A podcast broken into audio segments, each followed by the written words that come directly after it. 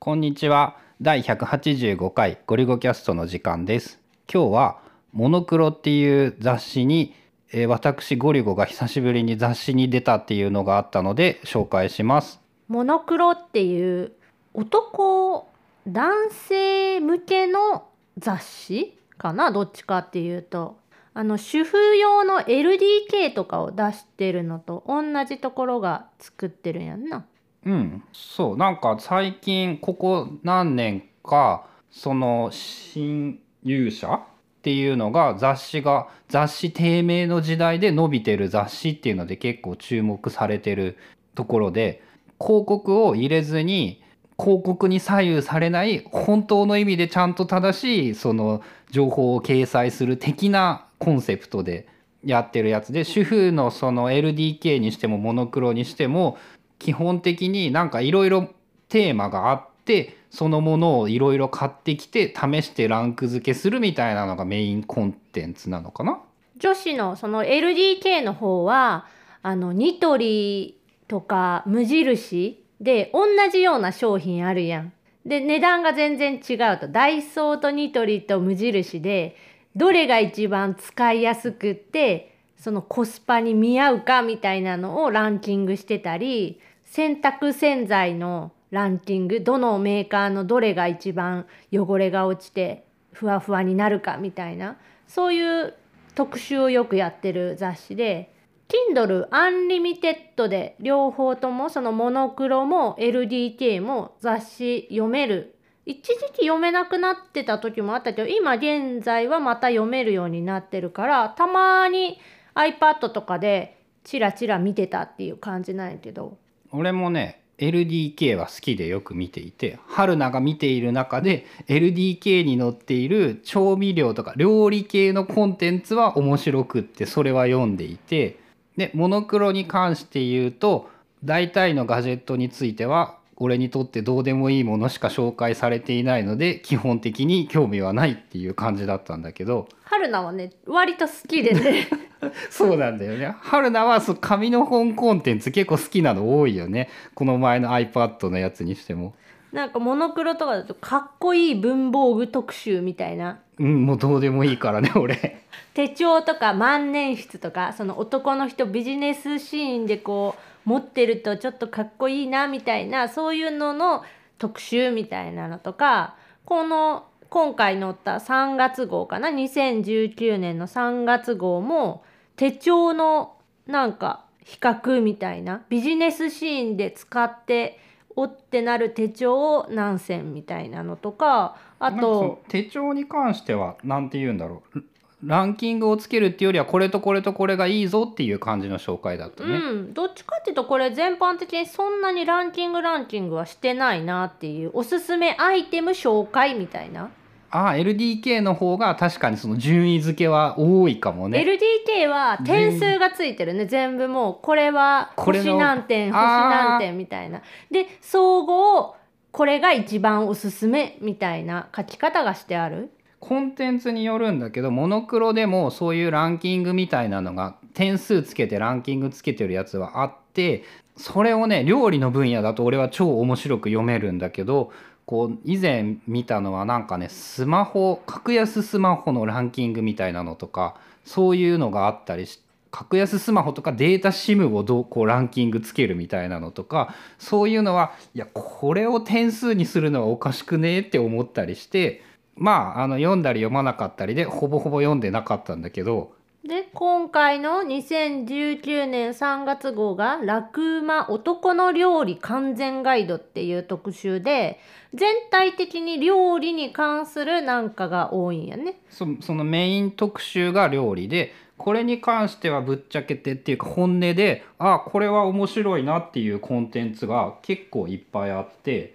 なんかどん兵衛にさ追加でマシマシしてあの二郎系にするレシピみたいなのとかが載ってたり、あのね「ザッツ理系の料理実践編」っていう感じなんだけどクッキング温度計っていうのを買ってステーキをステーキを最強の温度で焼くためには58度が一番いい。中心温度58度で火を火を止めるだったかな。55でも60でもダメ。これブスってささあのクッキング温度計がいるってことやん。これを再現しようと思ったら。うん、でもそれによるとさなんか2,000円以下で買えてるんだよね。え本当や。1660円やって。安っ、うん、あそれなら買ってみてもいいわっていうふうに思うし。なんか世のお父さんがこう土日に趣味でこうお料理をするときになんかやってそうん、そのねゴリュゴさんがそもそも出てくる場面っていうのもなんかそういうイメージでのものらしくってうで今回どういう特集で何をしたの？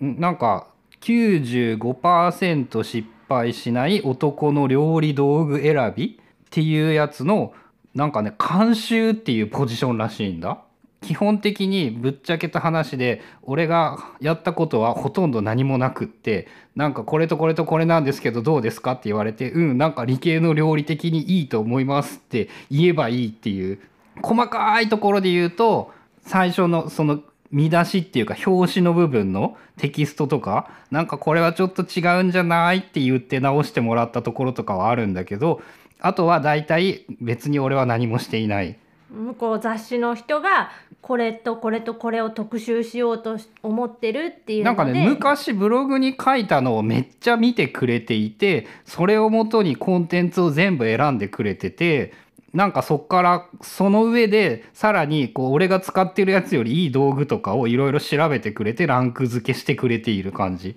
包丁と鉄フライパンとまな板？鍋？うん、まあ鍋とかもさ個人的にはまあ割とどうでもいいと思っていてそのニトリの鍋を使ってるんだけどなんか調べたらニトリよりいいやつがあったらしい。でなんか写真も1枚だけそのブログで使ってた写真を1枚だけ渡したとかそんなレベルやね。あとは全部雑誌社の方で撮影とかもしてくれて、撮影検証みたいなの全部やってくれてあなんかそのねこんなに楽ちんなお仕事が世の中にはあるんだなってこう思い知った感じ、まあ、向こうがちゃんとやってるからだと思うんだけどやばかったら多分これ全部違うやんとかってなるかもしれんからね。でその俺が監修みたいなポジションで関わっていたのは料理道具選びみたいなところなんだけどそれ以外の料理のメインコンテンツっていうのがなんかねまさに理系の料理の実践編みたいな感じでそのステーキの温度は何度がいいぞとか唐揚げはなんかタレの量を何パーセントにするといいぞとか料理の写真とか作ってる料理的にも主婦雑誌じゃなくって男向け雑誌の目線で料理を紹介してくれていてあこれはやりドン次郎はね俺作ろうと思って今度やるわ。ぜひやってみてください。でその人とかもなんかその知らなか全然知らなかった人なんだけど本とかも出してるみたいであそれとかも見てみたいなって思ってで何よりも素晴らしいのが Kindle Unlimited で読めるので買わなくてもいい。しかも家にいるだけで読めるっていうのでゴリゴさんコンテンツは大概がブログに載っていることなんだけどみんなブログのことを全部覚えるなんて絶対無理だと思うのでそれをきれいにまとめてくれていて便利だと思うしドン次郎はこれはやってみたくなるので大変良いのではないかなと思います。じゃあ Kindle Unlimited の申人はし込めばいいんだね、もううん申し込んでいない人は。そうまだの人は申し込んでみるといいしすでにもうアニメやってる人はモノクロって探してあの2019年3月号。多分最新号かな今出てる。うん、で最新号を開いて、えー読んでもらったら何ページぐらいやったっけ？真ん中ぐらい、真ん中ぐらい？35ページぐらいから男の料理道具特集が。なんか後藤隆介さんっていう名前が10回以上出てきてあすごいねって、あこの本文の中にも、うん、名前が全部紹介名前がついててあこのねあの、ううんんちっちゃいやつにね。春菜は iPad で見てるからちっちゃいけど実物の紙倍ぐらいのサイズになるからね。あそう。これ12.9やったらほぼほぼあでもちょまっとこれは大きいな届かない。モノこれはは紙だとやっぱだいぶでかい、うん。縦にすればいいよ。縦にしてうん一枚で縦にするとかなりり同じぐらいになる。あでも厳密には12.9で届かない1個ぐらいか。そうね、でもね雑誌見るのやっぱほんとね iPad Pro っていうかまあ iPad めちゃくちゃやっぱ見やすい。だって高いもん。ね。Kindle Fire HD1 万5千円割引で1万円だからね。それ10枚分だよ。ううんこれ15万してるからね iPad Pro 11、そらね見やすくなかったらやばいでしょうっていう。うんめっちゃ見やすいよ。俺もだってさその Kindle Fire HD しか知らなかったら幸せになれるんだけどさ隣の iPad 見るとさやっぱこう満足度が足りなくてさごめんな見せびらかして。そうそこはねやっぱまあなんか結局さいらないっていうかオーバースペックすぎてもったいないからそっちで我慢しているけど。特にな最近あのセミナー iPad 活用セミナーの準備でずーっと多分ひたすら iPad を触ってるから余計多分あれやね、うん隣でさあなんかいいなって。俺も iPad を使う仕事ができるような人になりたいなっていうそうもともと iPad はよく使ってて手書きのノートアプリとかは使ってたんだけど、まあ、その iPad 活用セミナーの準備も含め今可能な限り iPad でやっててキーノートとかも iPad でやってて、うんもう平均10時間ぐらいになってるもんね、うん、仕事時間5時間ゲーム5時間ぐらいの感じ。ぐらいで10時間 iPad を使っているみたいな。まあ10時間はいかんけどでもまあそれに近いぐらいは触ってて。まあそのぐらい使えばやっぱ買ってもいいかなって思うからねそうそうそうであこんだけ使えてたらやっぱいいなっていう、まあ、そのちょっと前まではやっぱ YouTube 見るとかその消費コンテンツにしか使ってなかったけどやっぱ Apple Pencil が出て以来はその増えた機会が。まあ俺 YouTube 見る最近新しく DAZN を見る Kindle アンリミの動画を見るプライムビデオかぐらいしか使っていないのでそれは1万5,000円の Kindle Fire でも十分贅沢だよねって感じだからね。そうで最近その手書きノートアプリにハマってるっていうかまあほとんどそれを使ってるからそれでこういろんなことができないだろうかってこう考えるのもやっぱ楽しかったかな。まあ、俺はなんか考えるわ iPad が使える仕事をどうやったらできるかっていうことを考えて成立したら買うことにするよ。やっぱ動画の編集とかポッドキャストのポ編集とッドキャスト単体ではまだでききないんだよねオーディオ系のアプリってそのあるかもしれないけど知らなくって、動画の編集とかはさ直感的にうん。さ、動画はそのマシンスペックも高くて安くていいと思うので、まあ、動画の編集をやればいいのかなっていううん、そこだよなっていう。やってよ。うん。あ春菜言っとったもんね。なんか YouTube で解説動画作りたいっていうので。そう。その今ポッドキャストで喋ってるこのアプリが良かったとかこういうことができたよみたいなことって音声だけひょいとかぷいとか。